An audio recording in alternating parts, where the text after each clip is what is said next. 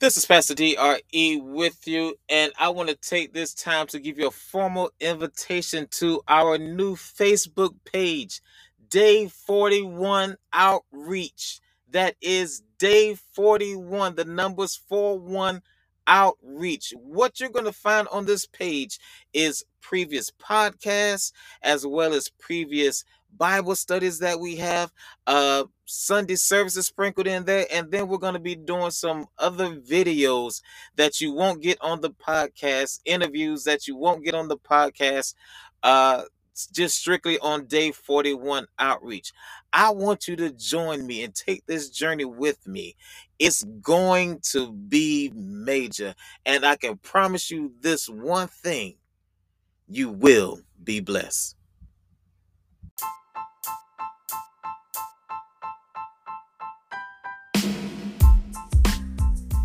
Good morning, good morning, good morning, good morning. This is Pastor D.R.E. on the MIC, and welcome to Prime Cuts.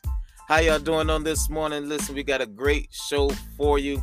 Got highlights from this morning's show with Ready, Set, Release, and we're going to be giving you the word, of course. We also got headlines on deck, and so we got a lot of things going on. But I was just having this thought right before I went on, and I was just thinking about, you know, this world, what we've been dealing with for the last couple of years is just amazing. You know, we just came, not really came, but for the most part, we came out of the pandemic with COVID, and so now everybody is really shifting their focus on the inflation. And how, you know, things are skyrocketing. The cost of things are skyrocketing, which means you're not going to have as much money to do all the things that you would want to do per se, or, you know, you're not going to have the ability to buy as much as you would normally buy. You know, spend your money on, should I say, frivolous things. And so I was just thinking, you know, okay. We went through the pandemic, and now we're going through the inflation thing. Of course, you know, we still have the war in Ukraine, which all that is working, you know, that's also working into the inflation that we're dealing with right now, as far as the prices of things going up. And so I started thinking,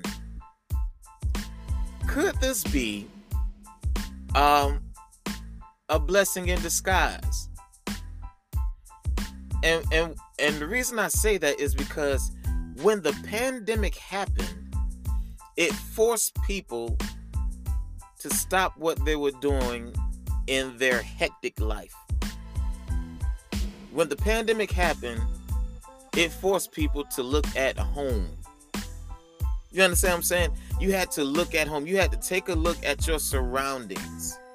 When the pandemic happened, it made people maybe look at the importance of money and that hectic job. And so as the pandemic went on, it really opened people's eyes to what their life is like. And so as a result, you got a lot of people who have switched fields, you know, switched in the job field they were in, you know, and they are picking comfort. They are picking their family time over that normal, you know, 12-hour grind and you know, making all this money at work. Because what's so great about having money if you can't enjoy it? You know, I guess what I'm trying to say is this has made people prioritize what's important. And so even with this inflation thing and the war in Ukraine, once again, it has made you stop spending money where you normally would spend, you know, the things you thought you needed. Now you're figuring out that you don't need it. And so I think it's almost like a blessing in disguise, you know. Even with the inflation, it has made families, you know, become more resourceful and come together more. And I think this is a good thing. You know, I can hear one of my them old Christians saying, you know, God don't make no mistakes. You know, now whether it's God or not, you know, that's another discussion. But the point is, these years that have went by has made people open their eyes, stop what they're doing from the daily 12-hour grind, because it's not 8 hours. When you really grinding, it's at least 12. Stop the 12-hour grind. Prioritize what's important.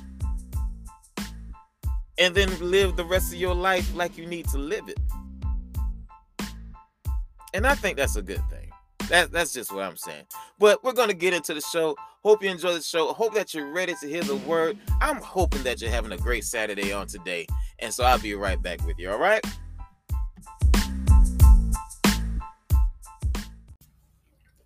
Pastor D.R.E. back here with you. He's been better than good to me. That was by Todd Gabbard. Listen, that song has really become something that I wake up to every morning. Can I be honest with you and tell you the truth? Even before I cut it on, when I wake up, the first thing that comes in my mind is that song. He's been better than good to me. And I just want to ask you, has God been good to you? Do you recognize God in your life and how he's made ways out of no ways?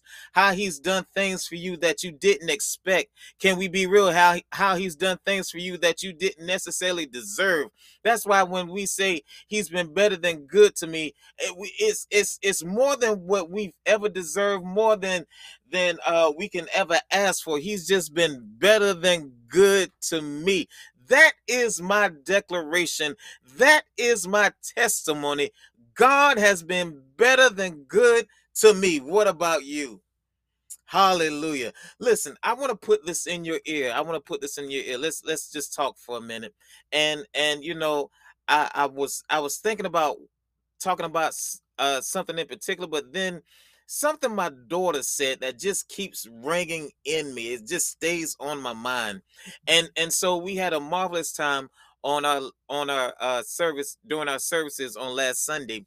And I asked her to say something to the youth on last Sunday, and I did not expect it to go as it did. I just wanted her to do something like about 5 minutes for our youth Sunday. But she ended up delivering a powerful word for the people of God.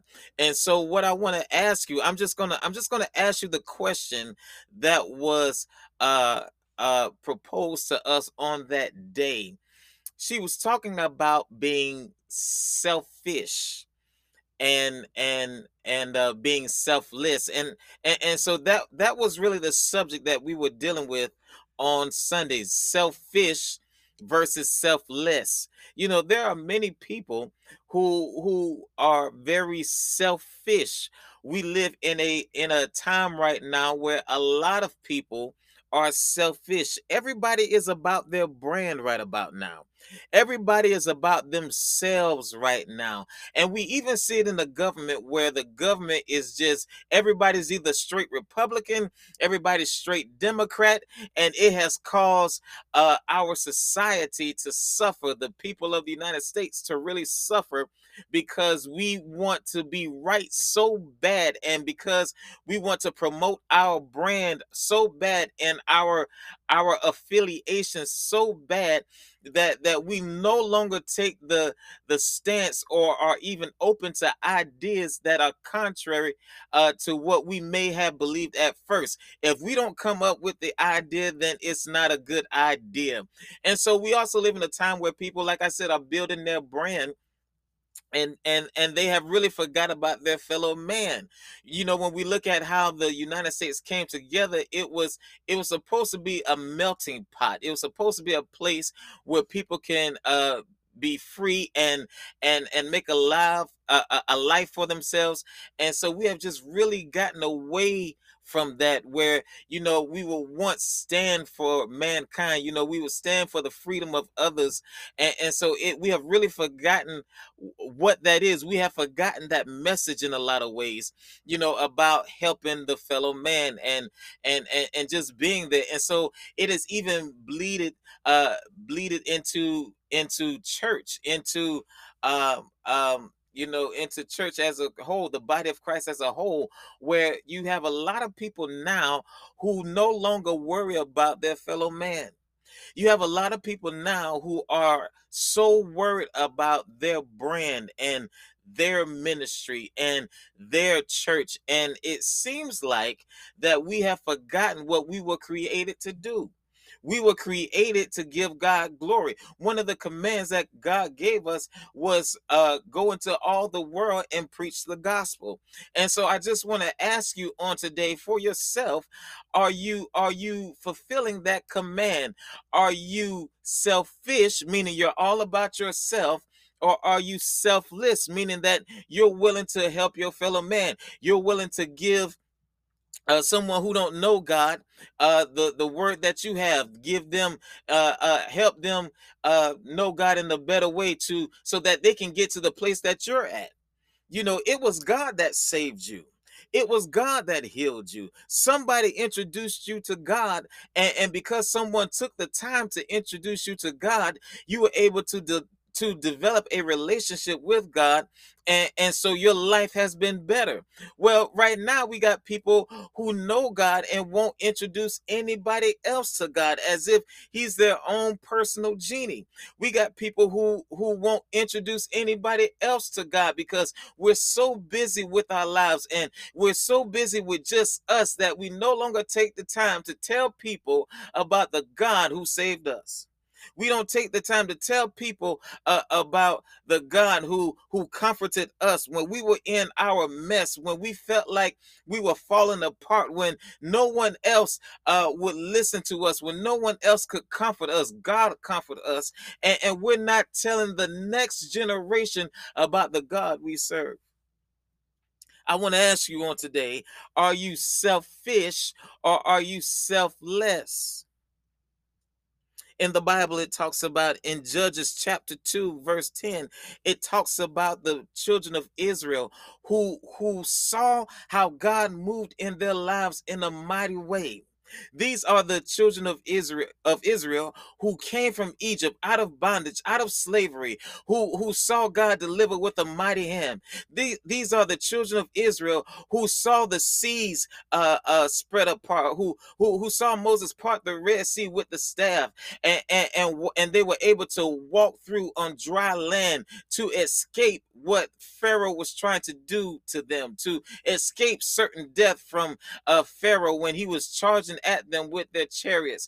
This is the children of Israel that when they were hungry, that God sent manna from heaven. Oh, manna meaning the bread of heaven to feed his people. These are the people that the children of Israel that God made water come out of a rock to make sure that their thirst was quenched. They have seen God in a mighty, unusual way. They have a personal relationship with God.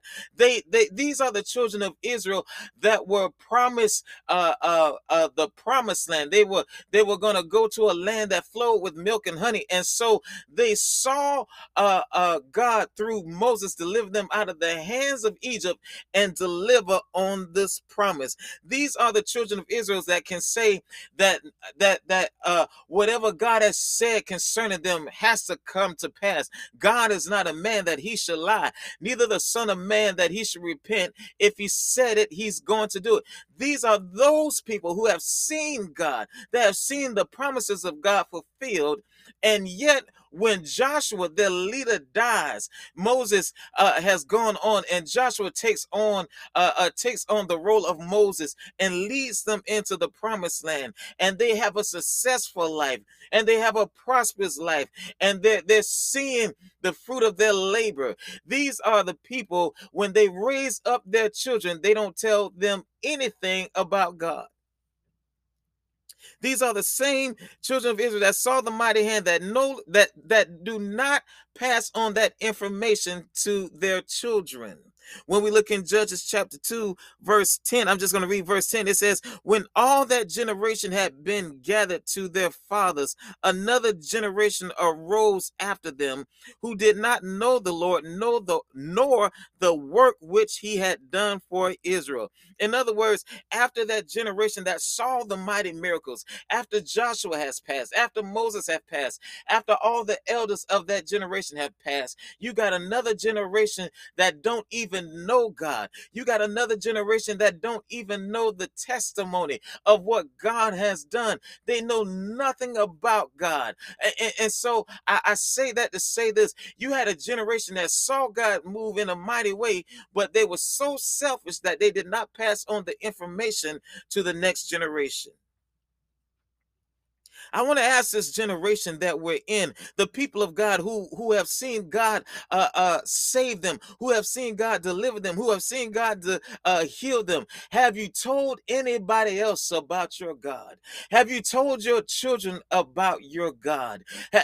Have you spread the news? Have you done the commandment that God has said to preach the word to the world? Go into all the world and preach the gospel. Have you preached the gospel, or are you keeping the miracles to yourself? Are you keeping God to yourself? Are you keeping the message of Jesus Christ to yourself? Are you selfish or are you selfless? I want to ask you, are you selfish or selfless? And as we look at society today, as we look at if we're looking at it in a generational term or the next children that come along, it is evident that we as the body of Christ are not doing what we're supposed to do. And when I say the body of Christ, I'm not just talking about the pastor. I'm not just talking about anybody with a church title. I'm talking about anybody who has been saved, anybody who called themselves a Christian, anybody that God has helped. Have you given somebody else the information? And if we look at society right now, I would have to say no. Because the world doesn't know our God like they should.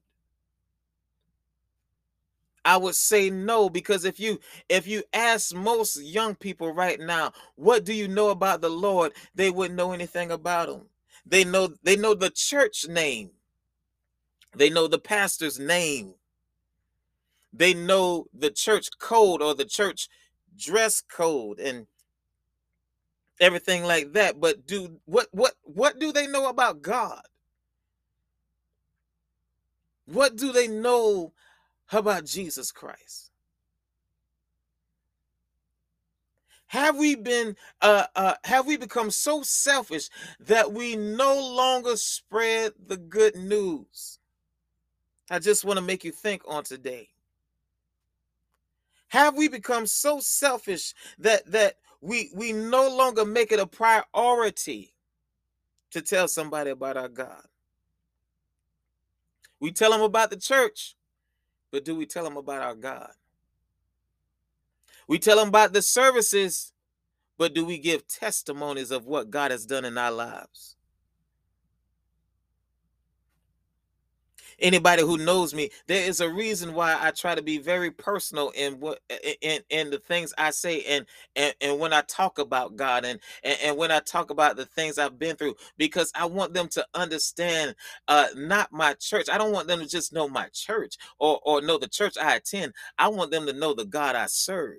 I want them to know about the time I was getting ready to commit suicide and God put me back together again and kept my mind together. I want them to know about the time when I was at certain, I was supposed to get hit and be injured or killed, and God made a way that I walked away from the crash with no injuries, no scratches, no anything else. I want them to know about the times when I was on the floor in the bathroom crying out to God because I didn't know what else to do, and he came and comforted me. I want them to know about that, because that is more important than me just talking about what time service starts. That is more important to me. Oh God, I want to ask you, what's important to you?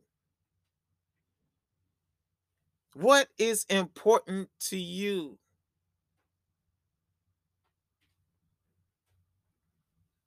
Many of us, we're asking God to bless us, and we don't get the blessing that we've been praying to God for, because God understands this. Once you get it, you ain't going to tell nobody about it. And if you do tell somebody about it, you're only going to tell them what you got. You're not going to tell them how God made a way, what God did for you. I'm just asking you, have you become selfish? Or are you selfless?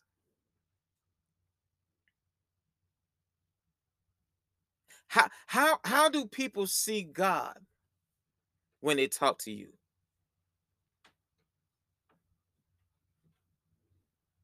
How do people see him? Does anybody know that you even serve God? Or is he a secret lover?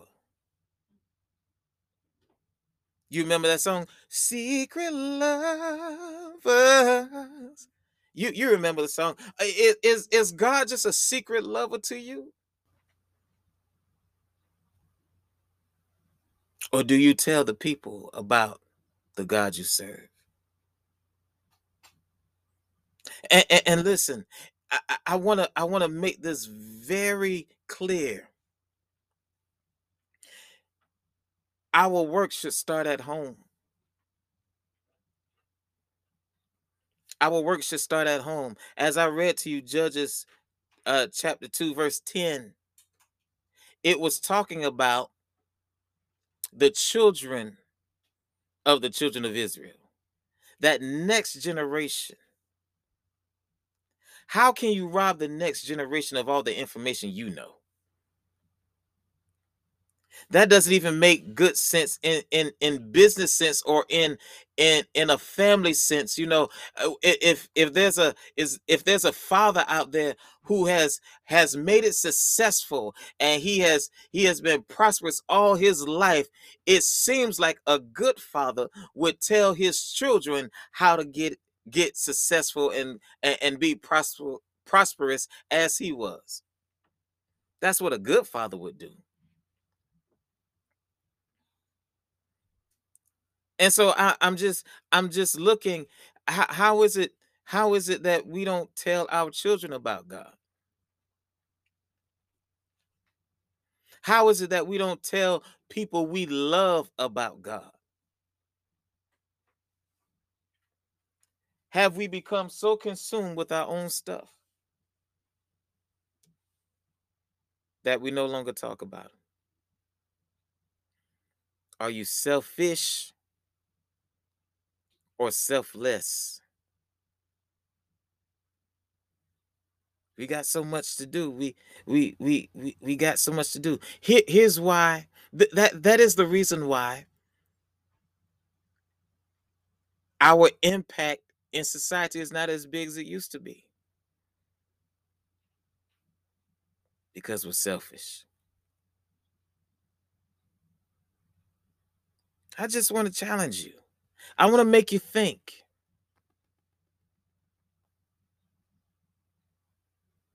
What do I tell the people about God?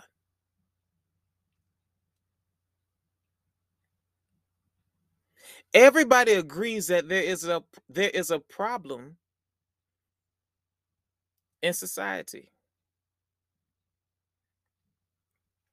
Everybody agrees that this younger generation has a tendency to wild out, and they have this rebellious attitude. This I'm gonna do what I want attitude. Has anybody ever asked why it's like that?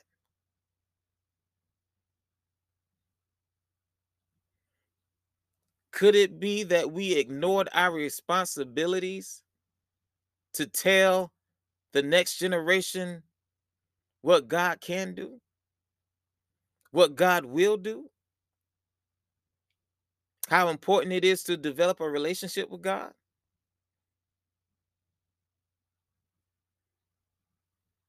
Have we failed this generation because we don't tell them about God? Fathers, have you failed your children because you won't tell them about God? You haven't told them about God. Mothers, have you failed your children? Preachers, have you failed your flock? Have you failed the community because you refuse to go outside those four walls? Have you, preachers, have you failed your community and even the people who come inside because you're so scared to tell the truth because you don't want the offering to dip?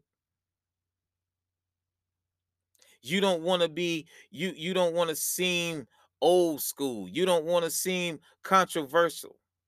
It's just like with a parent. You know, some parents won't tell their children the truth and lay down the law like they need to, or discipline them like they need to, because they're so busy trying to get brownie points and they want to be the child's friend. Have we failed them looking out for their emotions instead of looking out for their life?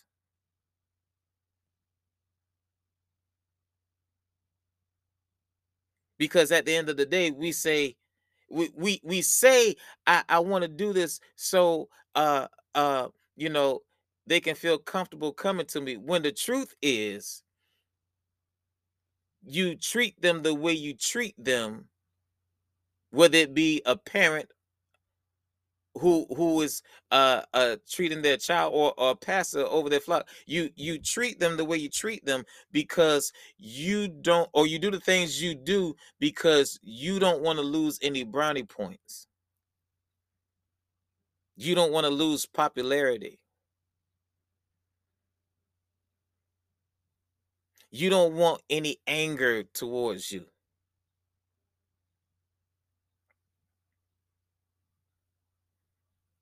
And so you have made it all about you instead of the people you're supposed to be taking care of, because you have become selfish instead of selfless. See, a real pastor or a real father will say what needs to be said in spite of the anger or the backlash that he or she will receive. Because I'm not selfish. The message is bigger than me. It's about God. It's about saving your life. It's about saving your soul. And so if I anger you, it's okay, because my love is going to shine through anyway. You'll understand. You know that old saying, you'll understand it better by and by. You'll understand it better by and by. You may hate me right now. You may not understand me right now. You may frown at me right now and talk about me right now. But when you get a little more mature, I didn't say older, but when you get a little more mature and you see everything that I told you have, it is right, or it has led you to the right direction, then you'll love me for it.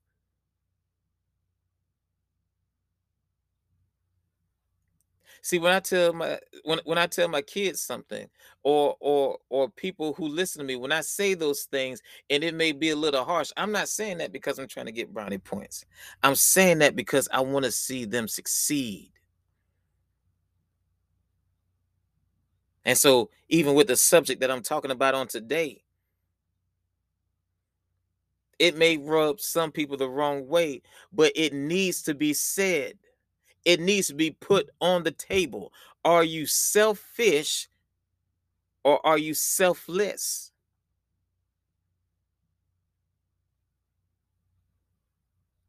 Your name should never be bigger than God's. Oh, God, let me say that one more time. Your name should never be bigger than God's. Your agenda should never be contrary to God's agenda.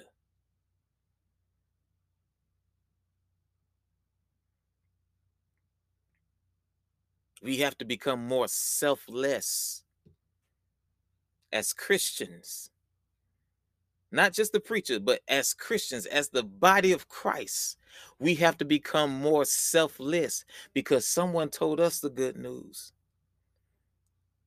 And if the older generation had been selfish, we wouldn't be saved, some of us.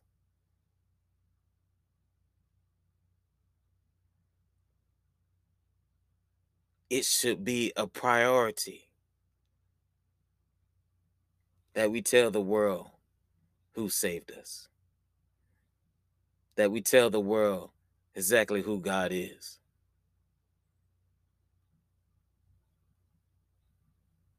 Because if we don't tell anybody and we are selfish, what was the point of him saving us?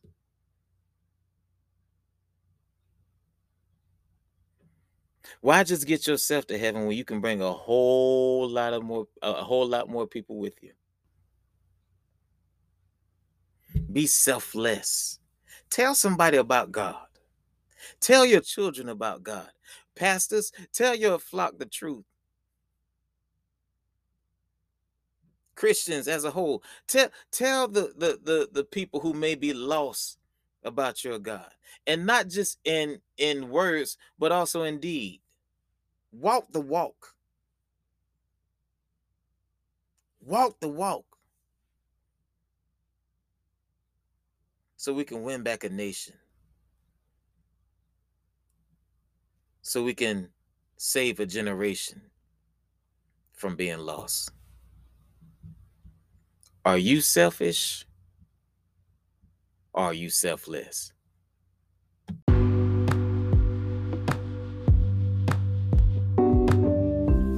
Pastor D.R.E. back here with you. Now, you know I love giving good news, but I also need to keep you informed. So I want to talk about this story for a minute. This happened on May 18th in Dalesville, South Carolina. And the headline reads, "Mother and grandmother in Sumter County have been arrested after deputies say they ran into a middle school and beat up a student." That's all you need to know. A mother and a grandmother in Sumter County have been arrested after deputies say they ran into a middle school and beat up a student. I just want to ask, what in the world is on your mind? You run up into a middle school and beat up a student. So let me just tell you a little bit about the story. This is from, I forget where this information came from. It might have been WLTX. But so, apparently, the two subjects' name was Whitney Smith and Mamie Smith, who both live in Sumter, South Carolina. Apparently, from what I've been reading, they buzzed into the middle school to say they need to go to the attendance office. Once they were let in, they ran straight towards a student in the hallway and began beating up the student. Now, I know what some people are thinking. Why did they beat him up? Well, the reason why they beat up the student, or began to beat up the student, was because apparently the student had been bullying their child. But here's the problem. The bully that they were looking for was in the office, not in the hallway. So they beat up an innocent student thinking it was the bully who had been bullying their child, quote unquote. Look, I understand that you want to defend your child. I get it. And I believe in defending your child, but not beating up another child. Now, we can say whatever about the school system. You know, they don't protect our children from bullies, and and it might, that might be partly right, but there has to, we have to show a better example. There has to be something else we can do besides running up in a middle school, not a high school, not even a high school. You run up in a middle school and attack the child and find out that the child you're attacking is not even the child you were looking for. And if I'm the parents of that child that they beat up, I'm steaming. And listen, I'm not going to go after their child. I'm going to go after them. There might be a problem. I'm just saying, we have to be examples for our children. And we wonder why some of these kids are just out of line, why they're just so rebellious. They don't seem to, you know, they just do everything they want to do, because look at the example that we're setting. What could you possibly tell your child about doing the right thing, or practicing patience, or you know doing things the right way, when you running up into a middle school, a mother and a grandmother? I'm just saying, we got to do better. We got to do better. We cannot hold these kids accountable until we hold ourselves accountable. Let me say that one more time. We cannot hold these kids accountable until we hold ourselves accountable. Such a sad story. Such a sad story. And you know what was even crazy about it? I read some of the comments, and you actually had grown people justifying what the mother and the grandmother did was okay. I just don't get it. What are we doing? As this just goes back to what I was talking about. What are we teaching our children? Just unbelievable. Unbelievable. Cannot make this stuff up. Let me give you a good, a big news. I can't talk today. A bit of good news, okay? So apparently,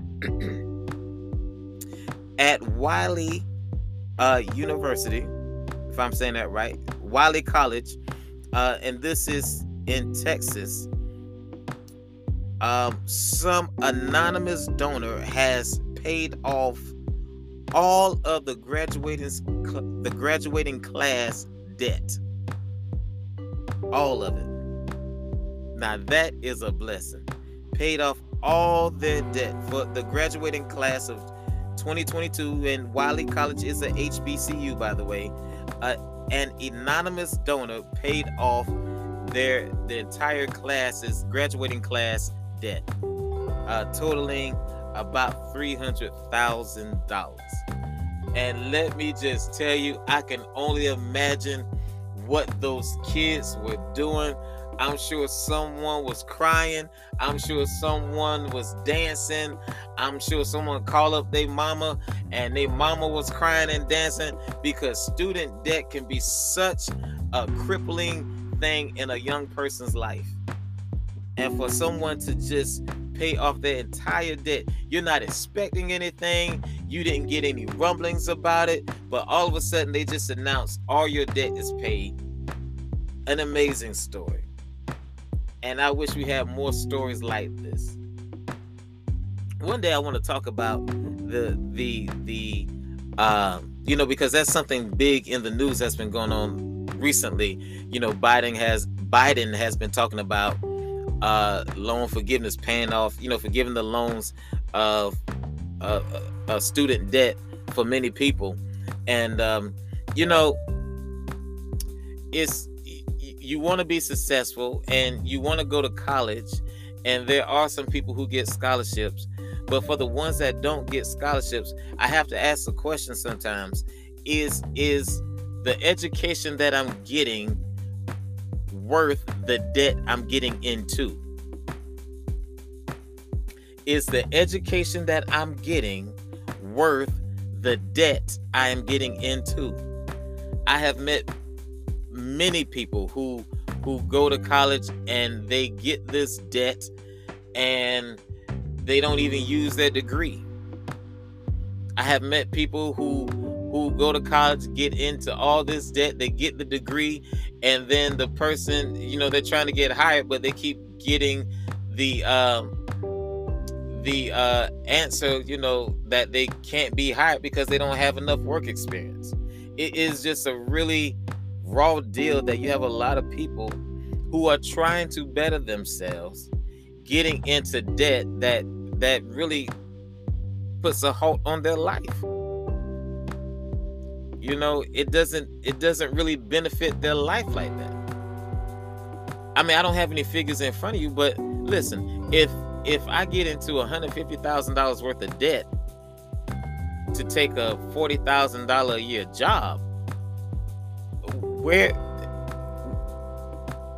how does that work?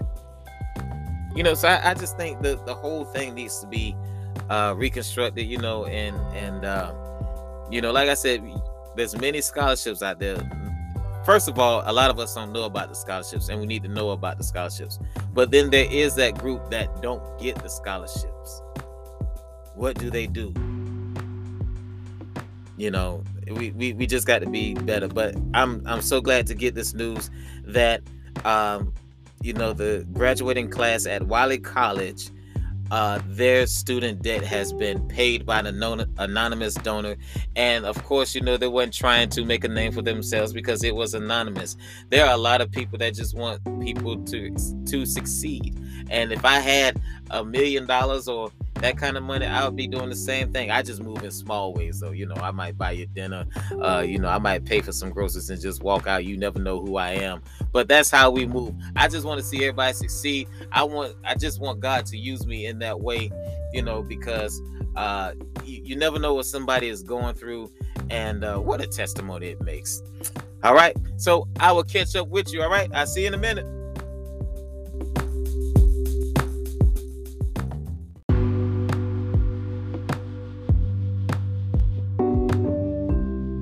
Pastor D.R.E. back here with you. Listen, let that sink in. Mother and grandmother run up in middle school to beat up a middle school child. I still cannot believe that was a real headline.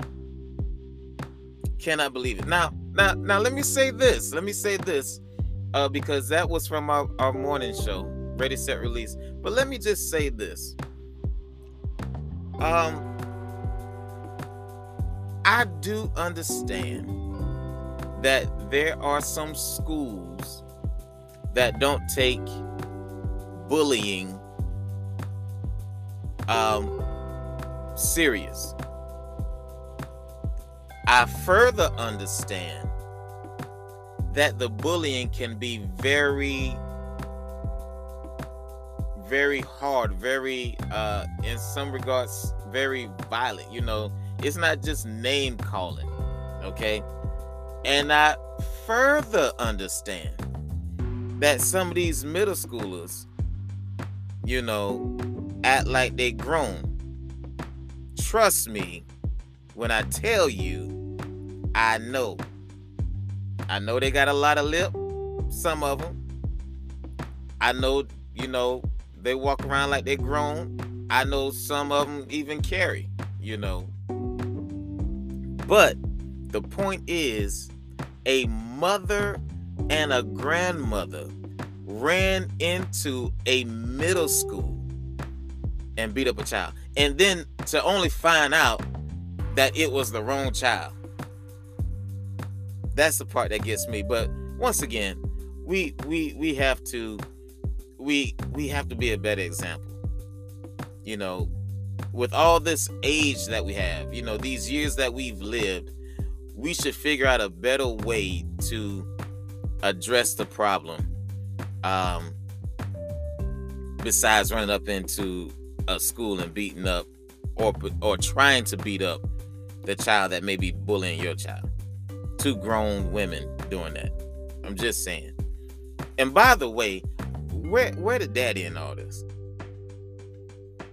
Where's the father in this? Where's the father figure in this? That's all I want to know. Why is it 2 grown women doing this? Where did daddy at? And so this kind of goes into, you know, this is why we started this segment, Family Values. And so with that being said, there's a scripture in Ephesians chapter 6, and I'm just going to read it to you real quick. Ephesians 6, 1 through 4. It says, "Children, obey your parents in the Lord, for this is righteous. Honor thy father and mother, which is the first command with a promise, that it may be well with thee, and thou mayest live a long time upon the land." This is the one I want to look at. Verse 4. "And the fathers, provoke not your children, but nourish them in the instruction and admonition of the Lord." Admonition of the Lord. That's the scripture I want to focus on, because a lot of times when we look at this scripture or these scriptures, these are the scriptures we pull out when we're talking to youth. These are the scriptures we pull out when we're talking to our own kids and we're saying, "You better obey me." And you know, we're trying to let them know that, you know, we're the parents, you're the child, you should obey me, you should respect me. If you don't respect me, you're going to your days on this earth are not going to be good. And all that is true. But verse 4 is the one I want to focus on today. "And the fathers, provoke not your children, but nourish them in the instruction and admonition of the Lord." That's what I want to focus on. And I just want to ask every man out there, if you listen, and if you're not listening, let me ask your girlfriend, your wife, whoever's listening, let me just ask y'all as a whole, where are the fathers at? You know, and are we doing a good enough job? Are we doing what we need to do? Because this is something that kind of plagues households, is the fact that fathers don't really be fathers. We talked about motherly love a couple of weeks ago, but now I want to deal with the fathers for a minute. And this is just a small tidbit of what I want to deal with. Trust me, I got some more to say on it. But where are the fathers, and are we doing what fathers are supposed to do? Are we really being fathers? Because a man can go out and make money. Okay? A man can go out and make money. A man can get a job, go out and make money, bring it home. He can do that. But are you really a father? Meaning, are you really having an impact on your child's life? Are you really, as the scripture says, nourishing them, admonishing them, giving them instruction of the Lord? Are you investing in your child, or are you just taking care of it? Oh, I said a lot right there if you caught it. Are you investing in your child, or are you just taking care of it? Yes, I know it. So our duty is to keep a roof over their head. Our duty is to make sure they eat. You know, that comes, that our duty. Yes, we're supposed to be a provider, but we're also supposed to be a nurturer.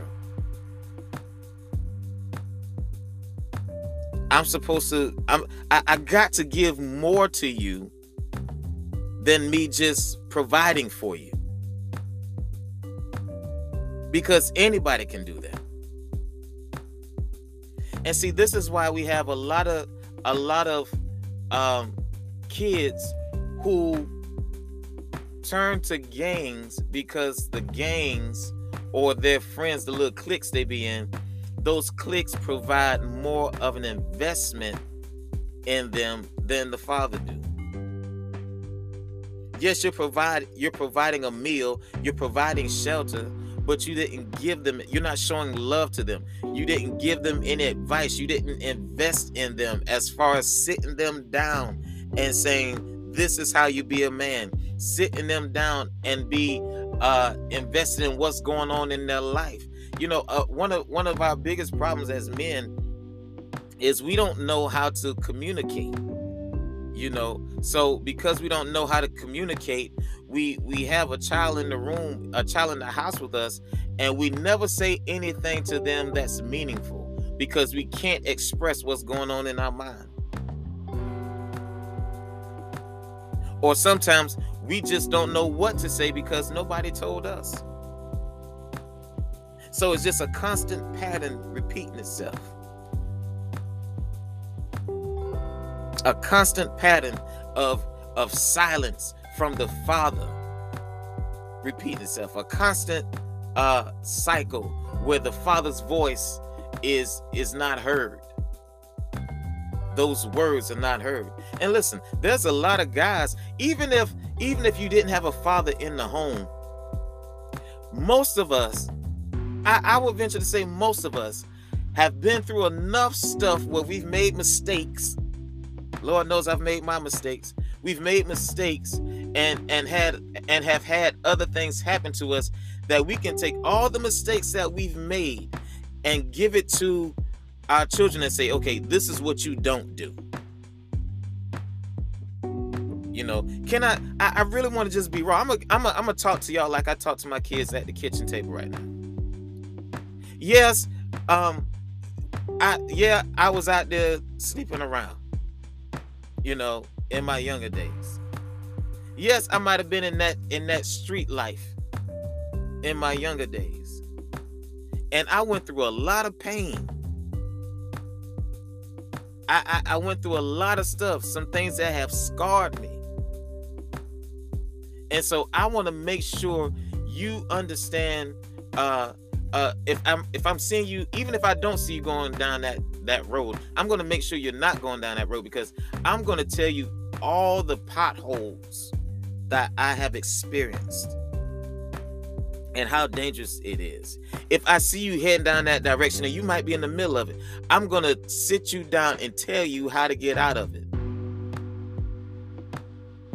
You know, sometimes we say, well, I don't have any, you know, knowledge on how to be a father, or I don't know how to be a father. Well, you know how to, you know how to tell, you have the ability to tell your children what you've been through and how you got out. We got to invest in our kids.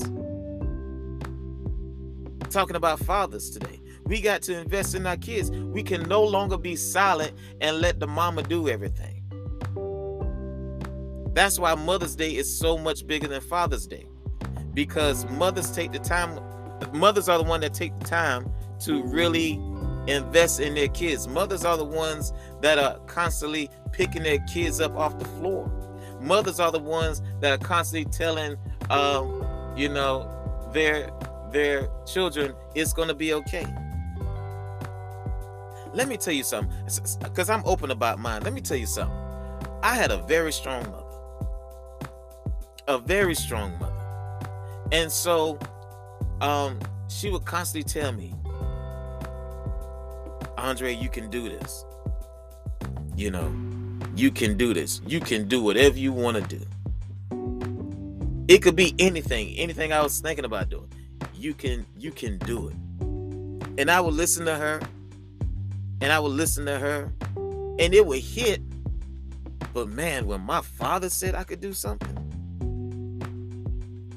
it's like my chest got bigger.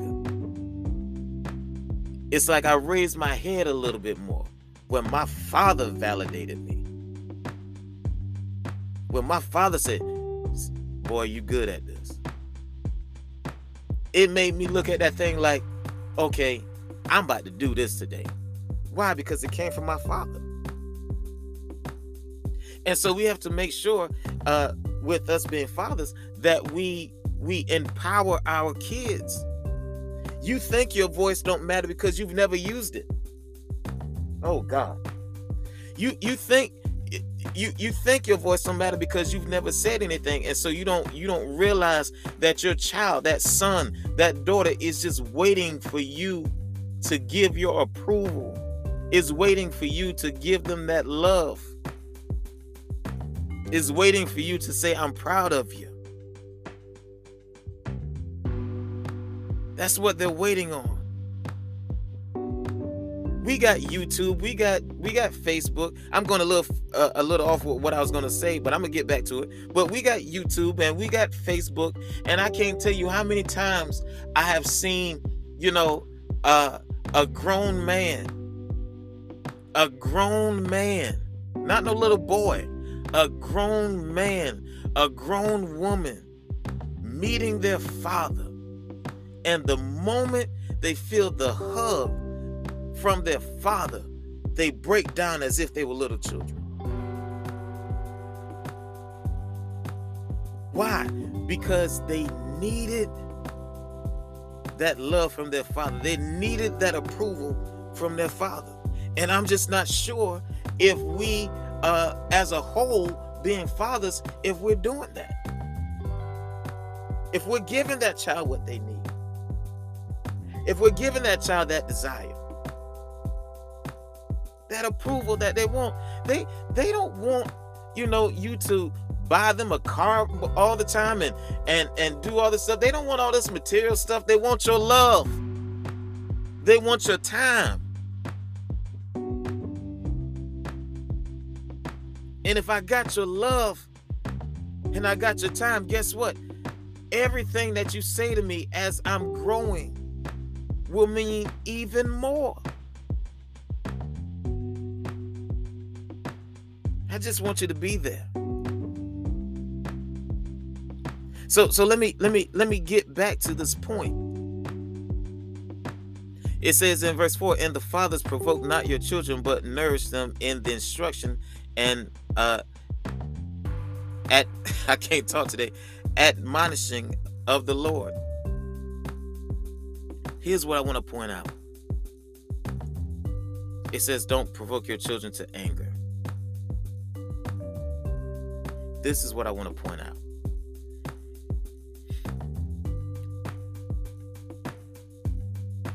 If the only time I acknowledge my child, or the only time they feel my presence is when I'm screaming at them or hollering at them, then I am causing them to grow up with anger. Because I hear the hollering and I feel, I can't even call it discipline. I feel the abuse that you're giving me when you hit me, when you beat me, but I don't feel the love. How is that? See, a lot of us, a lot of us, we grew up, with whoopings. We grew up with whoopings. Some of us, we got whoopings, but never received the love from our father. The only time we were ever acknowledged by our father was when our father was enraged because of something we did. And so because we don't have no relationship with our fathers, when they beat us, it's not discipline, it's abuse. That's what they may think is discipline, but it's abuse because there's no relationship here. How are you going to beat me when you don't know me, you don't spend time with me? How are you going to discipline me when you don't spend any time with me, you don't say two words to me, but yet you're ready to grab a belt or your hand and smack me? But you've never took the time to invest in me and talk to me. You've never taken the time to figure out what's going on with me. You just come with a belt, you come with your hand, and you come with all this anger, or, you know, you come with other things. I won't go into that, but you come with all this anger, but you've never told me how much you love me. You've never been involved in my daily activity. Mama's the one that's always involved. And so you've been an absentee father while you're in the home. So the Bible talks about do not provoke them with, you know, provoke them to anger. You know, that means I have to deal with my child I can't just come with a whooping all the time. I need to be able to come to my child, have a relationship with my child, so they'll know that this isn't just anger, but there's love in this. And here's another thing. Maybe, just maybe, if you talk to the child and have a relationship with the child more than you have now, maybe it wouldn't come to those beatings, because you're in the place where the child can hear you and you're investing in them. Let me just give you this definition. A lot of times when we talk about discipline, we talk about whoopings or beatings or, you know, whatever. So, but let me give you the definition of what discipline is. This is the definition. It says the practice of training people to obey rules or a code of behavior using punishment to correct disobedience. The practice of, keyword, training people to obey rules or a code of behavior using punishment to correct disobedience. Guess what? Discipline isn't just beating a child. Discipline is also training a child, nurturing a child.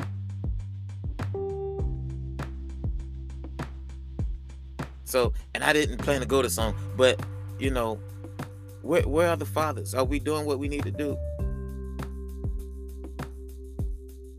Are we doing what we need to do? We said we are the head of our house, which means if we're the head, then our thoughts should trickle down below us. You know, you're the head, which really is, you're not really the head. I don't want you to think that you're on this great pedestal. Really, you know, a father should be not only the head, but he should be the foundation. Everything that happens should have your fingerprint on it. You should have your fingerprint on your child. Oh God, and this just came to me. When I said you should be the foundation, guess what? Whether you know it or not, you are the foundation. If your house is running good, if the children are good, that is you, because you're the foundation. If the house is in chaos and the kids are in chaos and it seems like everything is falling apart, you're still the foundation of that. You just wasn't a good foundation. I'm just saying, where are the fellas at? Where are the real fathers at?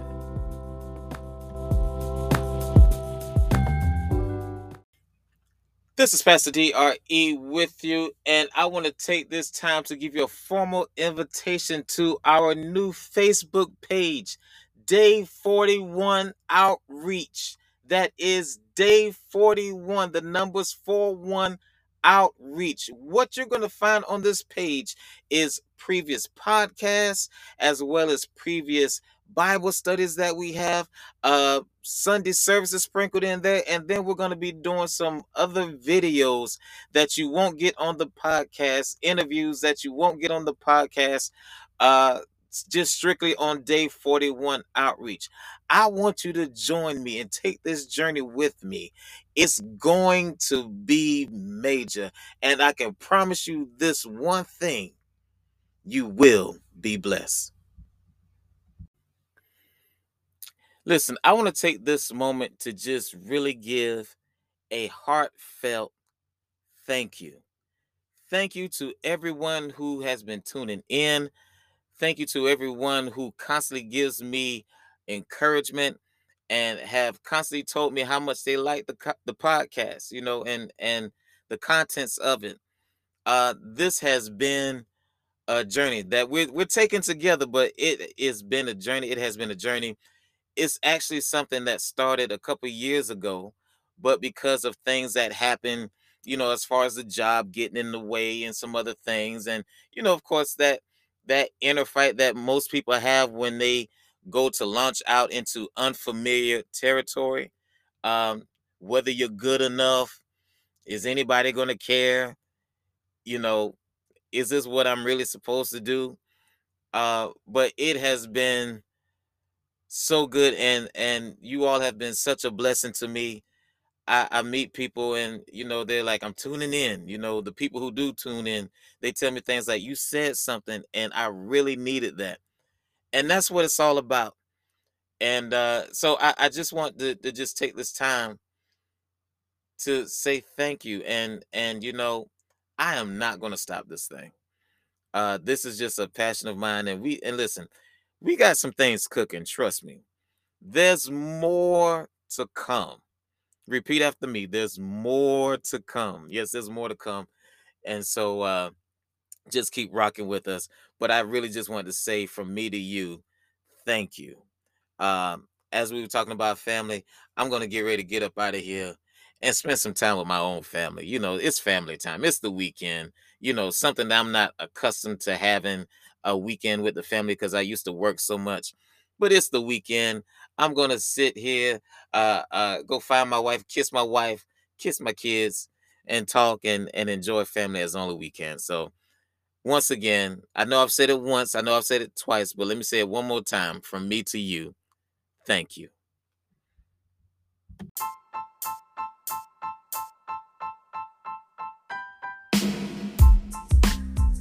So I want your honest opinion of the song. Was it what you wanted, or was it good? You know, I think it tricked you a little bit because, you know, it starts off in that classic Shekinah Glory type feel, and you're about to lift your hands and bow your head and just go into worship and about to just speak in tongues, and then it came with some techno stuff. You know, it went from calling you to the altar to going to Studio 54, it seemed like. I'm not sure, but, you know, hey, to each his own. Just tell me what you think, all right? Oh, goodness, it's been such a great time. I really appreciate you hanging with me. Listen, I want to leave this word with you. I just want to encourage the body of Christ. I want to encourage every Christian not to allow what they're seeing in the news to I don't want you to make it look at God differently. You know, we just had recently the shooting in Buffalo, and I just happened to catch it because I was visiting somebody, and I'm normally not a news watcher because I don't do a lot of negativity, at least I try not to. And I'm not saying don't stay informed. You need to be informed. But, you know, you kind of have to watch how much of the negative stuff you want to put in your system. You know, you got to watch how much you put in your system. You know, okay, I see that you got the shooting in, but do I have to watch it for the next 24 hours is what I'm saying. Anyway, you know, I want you to not allow things of that nature. All the Christians, all the believers, I want you to not allow things of that nature, the shooting in Buffalo, I believe there was another shooting in Chicago. Someone opened fire in Chicago. And it's showing that, you know, as the old people say, the devil is busy. And yes, he is busy, but that does not negate who God is. I want you to know that despite whatever that's going on around you, whether it be in Buffalo, whether it be in Chicago, whether it be in your own hometown, whether it be in your own home, I want you to know that God is able to do exceedingly, abundantly, above all that you can ever ask or even think. I don't care what's going on. It does not change the word of God. God has power over all of that. Over all of that. You know, there is no weapon formed against you that shall be able to prosper. It didn't say that the weapon wouldn't be formed. It just said it would not prosper against you or have success against you.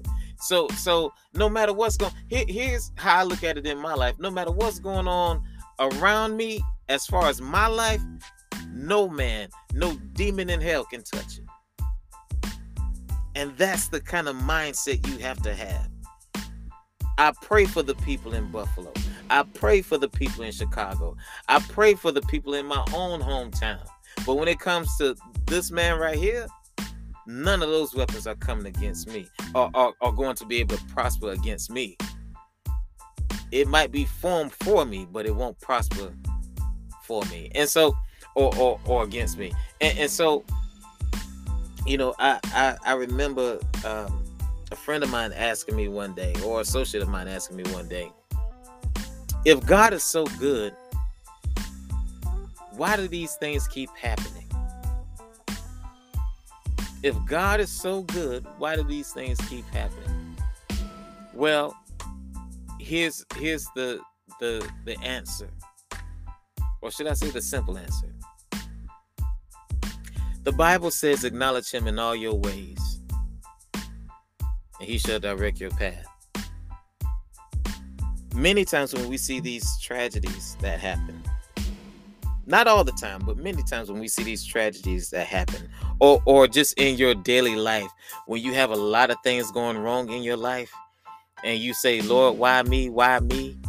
Well, first of all, did you acknowledge God in all your ways and allow him to direct your path? Did he tell you to take that path? Did he tell you to take that path? Did he tell you to do that? And most times the answer is no. We took the path that we wanted to take, and then when we got in trouble, we called out to God. And you have every right to call out to God, and you should call out to God. But you can't say, Lord, why me? Why me? You know, God is in control. God will be in control if you allow him. He'll be in control in your life. And so that's why I allow God to direct my path. There are a lot of decisions I've made recently that I would not have made if I was just going by what's in my emotions, how I really feel about it. But no, I just trust God. And trusting God is the best way to go. Trusting God means that there will never, the devil will never succeed against me, because I allow God to direct my path. So I just come to tell you, no matter what's going on in life, no matter what's going on around you, as long as your footsteps are directed by God, as long as your path is directed by God, as long as you keep serving him, keep praising him, there is no weapon that's formed against you that shall be able to prosper. All right. So I hope you enjoy your weekend. Listen, keep your head up. And I have this saying that I say on Wednesday night. I'm going to try not to mess it up, but this is what I say every time before I minister the word of God. I say this. I say, I believe that God's word is true.